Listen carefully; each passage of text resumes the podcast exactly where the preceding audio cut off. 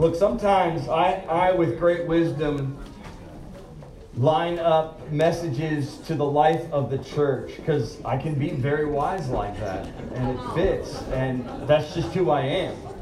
There are other times when I'm not very wise, and it just so happens that God's a lot wiser than I am, and what's being taught in the life of our study of whatever book we're going through just happens to line up with the life of our church. And my friends, I, it could not be a more fitting text for the life of our church that we are going to read today. We come in our study of the book of Acts to Paul's farewell message to the Ephesian elders. He's giving up control of this church that he has spent three years weeping over, admonishing, teaching, preparing, and he's leaving these guys to this church. He's saying to these elders that are in Ephesus, It's your turn. Let's roll. I'm out of here. Well, we in the life of this church are in the process. Literally a week from today, we will be electing the elders of this church and saying to these men exactly what Paul says to these Ephesian elders. Could not be a more fitting text. So let's read what Paul says to these Ephesian elders and let's listen to this beautiful passage um, of Scripture and we'll glean what we can from it. Acts chapter 20, we're going to be looking at verses 17 through 38. Now, from Miletus, he sent to Ephesus and called the elders of the church to come to him.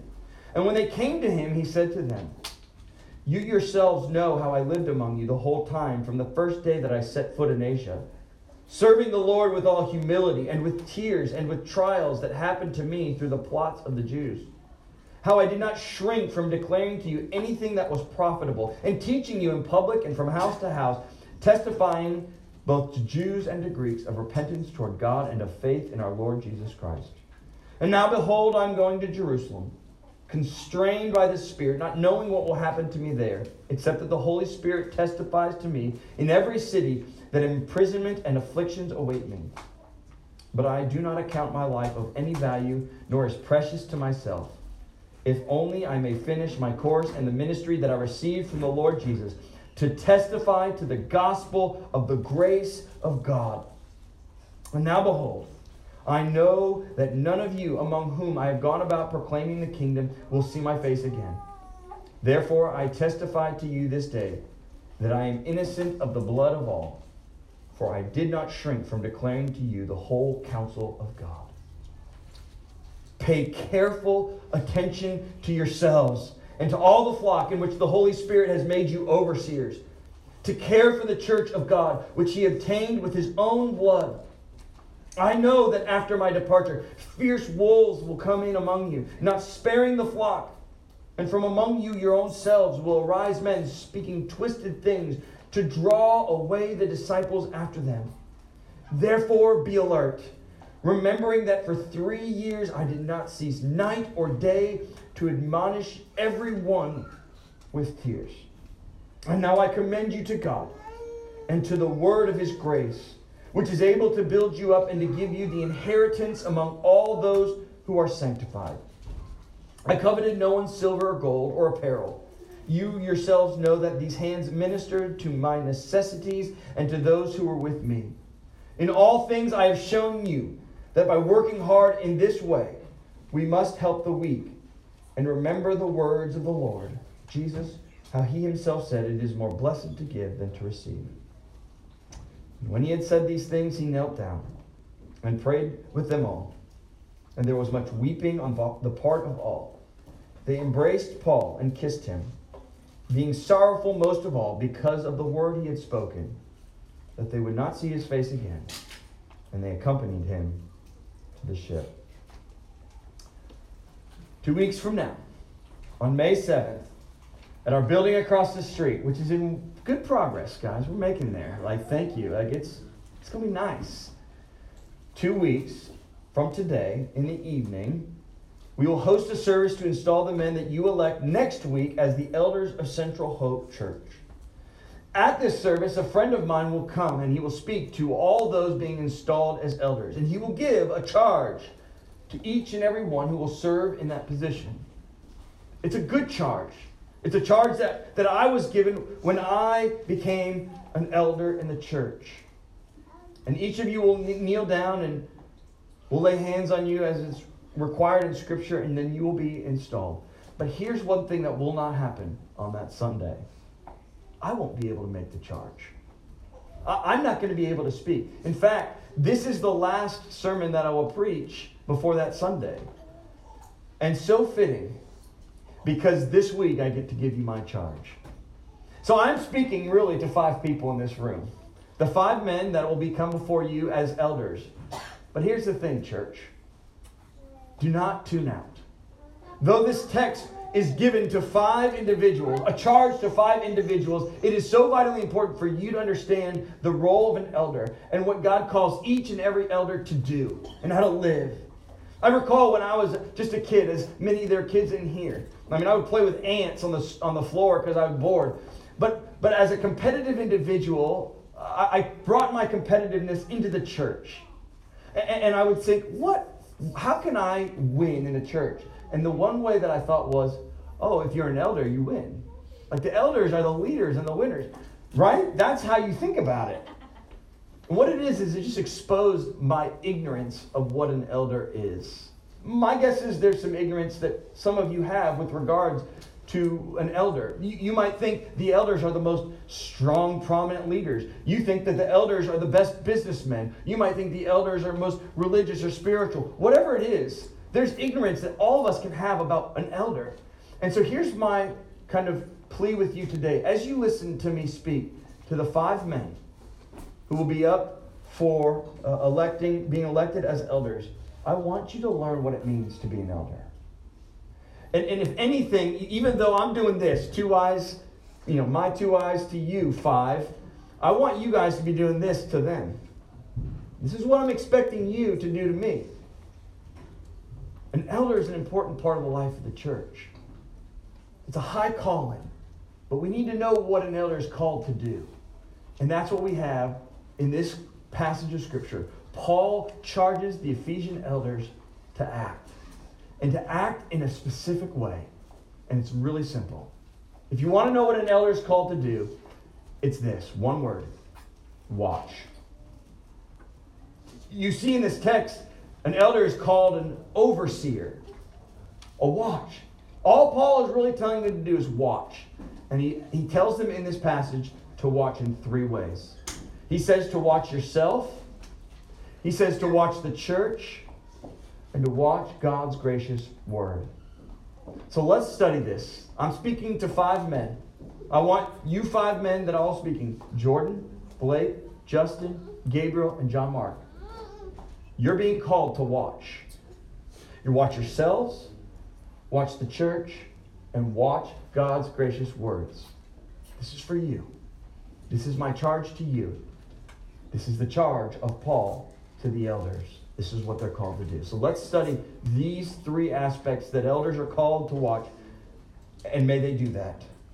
First, Paul tells them to watch themselves. Verse 28, it's the very first part that he says. After, after this whole list of the things, he, he basically sets uh, the parameters for his authority. He goes through all these verses of saying, like, this is what I've done, this is how I've, I've operated in your midst.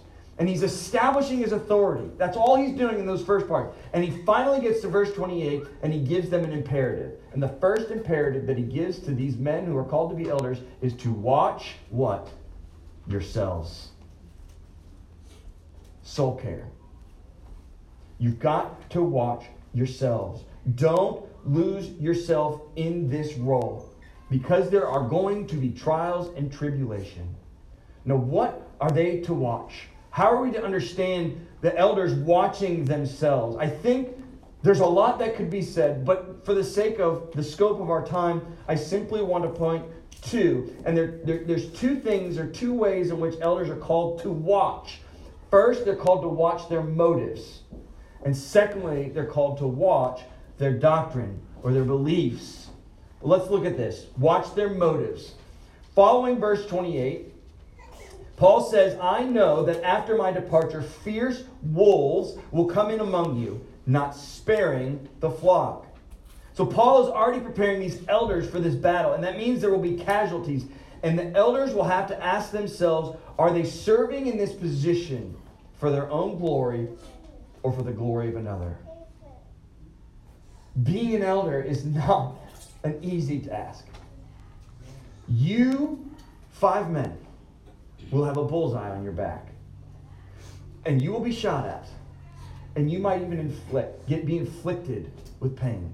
Trust me, I have the scars myself. And the question is, as you watch yourselves, is are you willing to take the scars of the church? Are you willing to be bit by the sheep because they sin? Because if you're not, then this is exposing you of your false motives. That you are seeing this church as an opportunity to, to boost your own ego and to become, use the church for your own sake rather than to serve the church. This idea of, of wolves coming in is actually directly from Jesus. You know this. Jesus in John 10 12 says, He who is a hired hand and not a shepherd, who does not own the sheep, sees the wolf coming and leaves the sheep and flees. The wolf snatches them and scatters them. Check your motives. Watch your motives. Are you serving in this position for your own glory or for the glory of the owner of the sheep? There's a saying that I have, I, and it applies to all the church, but especially to you elders. And it's this People are not objects to be used, but individuals to be loved. People are not objects to be used, but individuals to be loved. And as an elder, there is a temptation for you to think more highly of yourself because you have been elected to serve as an elder. You have been deemed to be this spiritual person. And you can think, oh, I'm so good. But my friend, people are not objects to be used, but individuals to be loved. And part of that love is to go into the sickness that is in all of our hearts, the, the sin in our own hearts, and to bring admonishment. And when that happens, you will be bit. And that scope will go onto you and you'll be shot at. And it's not going to be easy. Watch your motives. Serving as an elder is a high calling, and it's a very good thing. But if you're doing it for the sake of yourself and your own glory, uh, you need to check yourself. So watch your your motives. Secondly, I think as we watch yourselves, I think I'm, I'm going to call you to watch your doctrine. Verse 30, Paul continues this idea, and he, and he says, And from among your own selves will arise men speaking twisted things to draw away the disciples after them. Uh, there's this sense in which there, there are people, there's going to be elders, elders themselves that start to speak twisted things that will draw the disciples away from the truth. And so I think what Paul is calling all the elders to be is to watch your doctrine. J- Jesus says this about, about sheep in, in or, or, you know wolves in sheep clothing. Matthew 7 15. Jesus speaks to his disciples and he says, Beware of false prophets who come to you in sheep clothing, but inwardly are ravenous wolves. You will know them by their fruits. Matthew 7 15. Elders need to watch their teachings and their doctrines. One of the great advantages of a Presbyterian church is that our church has a confessional standard. That might be a big words for you, but I want you to understand there are doctrinal standards. There's theology that each elder has to abide by and say, yes, I agree with that. The five men that have gone through the training have been taught deeply into these standards. And they've had to uh, not only agree to them, but articulate how they agree to these things. And this is a good thing. Because as they study these doctrines, they can know what is false teaching and what is not, what is twisted and what is not. And if it's twisted, the elders can step in and say, no. Paul calls elders in the Ephesians church to watch themselves. And I think, based off of this, at the very least, it's to watch their motives and watch their doctrine. if you get doctrine wrong, you can lead the sheep astray. And this is not the calling uh, of an elder. So, how do we think about this church? This is now I'm going to talk to the church about this idea that, that the elders are being called to watch their motives and their doctrine. I think the church should do this. The church should afford elders time to evaluate their motives and their doctrine. I think the church should be very keen to seeing elders go through counseling, elders go through theological education, elders take sabbaticals, elders spend time checking their motives and, and assessing the call of their life. I, I, I think this is a very important church, uh, important thing for the church to do to the elders, is to care for them as well. It is a high calling and it is a heavy calling and a heavy burden, but the church should come alongside and be okay with an elder stepping out for three, four, five, six months to rest and recuperate got to watch themselves. Church, you know, watch the elders. You know, two eyes, your two eyes to them. Make sure they're okay. Suggest it. Hey, maybe you need some time just to rest. That's good. Not asking you to leave, just rest. Because they got to watch themselves. Paul calls these elders to watch themselves.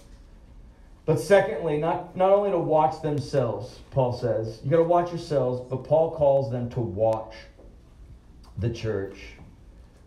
Look again at verse 28.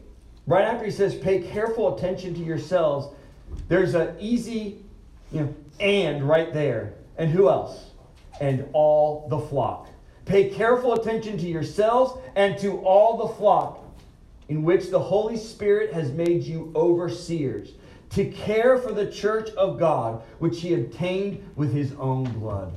Elders, you're being called to watch the church. And there's three kind of ideas that I want you to understand as you consider watching the church.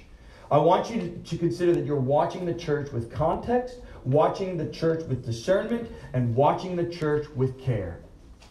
Okay? We're going to consider this because I think this is what Paul's trying to get you to understand. Watch the church with context, discernment, and care. What do I mean by this? Why do we watch the church with context? And here's an important part the church isn't just a nice organization that's gathered around the teachings of Jesus. I want you to know this. The church is not just, hey, we just like Jesus, he's great. Indeed, he is great. But I want you to understand that the church is a people that has been purchased by the very blood of Jesus. Get this the church is the only possession of Christ that has been paid for. I'm going to say this again. The church is the only possession of Christ that has been paid for. Everything else that he owns, he created. But the church, he paid for in his own blood. And you must never forget that truth. That the church is his most prized possession. Listen, I run into people all the time who, who, who, who like, they're starting to distance themselves from the church. It's like, I'm a Christian, but I don't like the church. And to those people, I just want them to know okay, but you do realize that Christ died for the church. Yes, he died for individuals, but individuals who are a part of the church. So when you take yourself away from the church, you're taking yourself away from the very place where his blood is paid for. Elders, we must never forget this. That the church is the most prized possession of God. He paid for it with his own blood. He went to the cross to pay for the sins that he might possess as his own. As you watch the church, know that context. It is God's most prized possession. But not only do, do elders are called to watch the church with context, knowing that it is God's most precious possession, you're called to watch the church with discernment. As has already been said, Paul, Paul, Paul said that fierce wolves will come in among you, not sparing the flock. And you've got to have your doctrine, and you've got to know when that comes in. When, when, when false doctrine comes in, you've got to know when to speak into that. So understand your doctrine. Know and discern what is right and what is wrong. And yes, this includes there will be fights and arguments, even amongst ourselves, theological arguments and disagreements. But that's okay. Discernment is necessary. you must watch the church with discernment. You must watch the church with context. You must watch the church with discernment. And lastly, you must watch the church with care. You must watch the church with care. Verse 31, Paul says, Therefore be alert, remembering that for three years I did not cease night or day to admonish everyone with tears. Here we see Paul watching over the church, stepping into difficult situations, admonishing people, correcting people, saying, The way that you are living is not right. It's the Greek word nutheteo, which is a rebuke, a correction of behavior. But he is not nutheteo, admonishing, correcting in strength. No. What is he doing? Nutheteo, admonishing with what? Tears. Paul sent essentially, you must watch the church with care, with tears streaming down your face as you interact with people who are choosing themselves over God. This is the calling, is that you be so intimately connected to the church that when they sin, it, it, it feels like you're losing a child. Watch the church with care. Elders are to care for the church with proper context, discernment, and care. Elders, are you going to do that? Please do. Please do. This is how Paul calls the Ephesian elders, and this is how I'm calling you to follow in line with the Word of God. So, Paul calls us to watch ourselves, watch the church. Finally, Paul calls the elders to watch God's gracious words. Look at verse 32. Paul is getting ready to finish his speech to these elders. And in verse 32, he says, I commend you to God and to the word of his grace, which is able to build you up and to give you the inheritance among all those who are sanctified. Paul is essentially saying, I am no longer going to be your leader.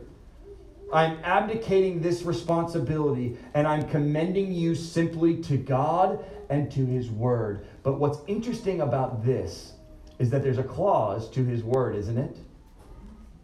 It's not just to the scriptures, it's not just to the word, it's to what? The word of his grace. And so, five elder candidates, here's my charge to you watch God's gracious word.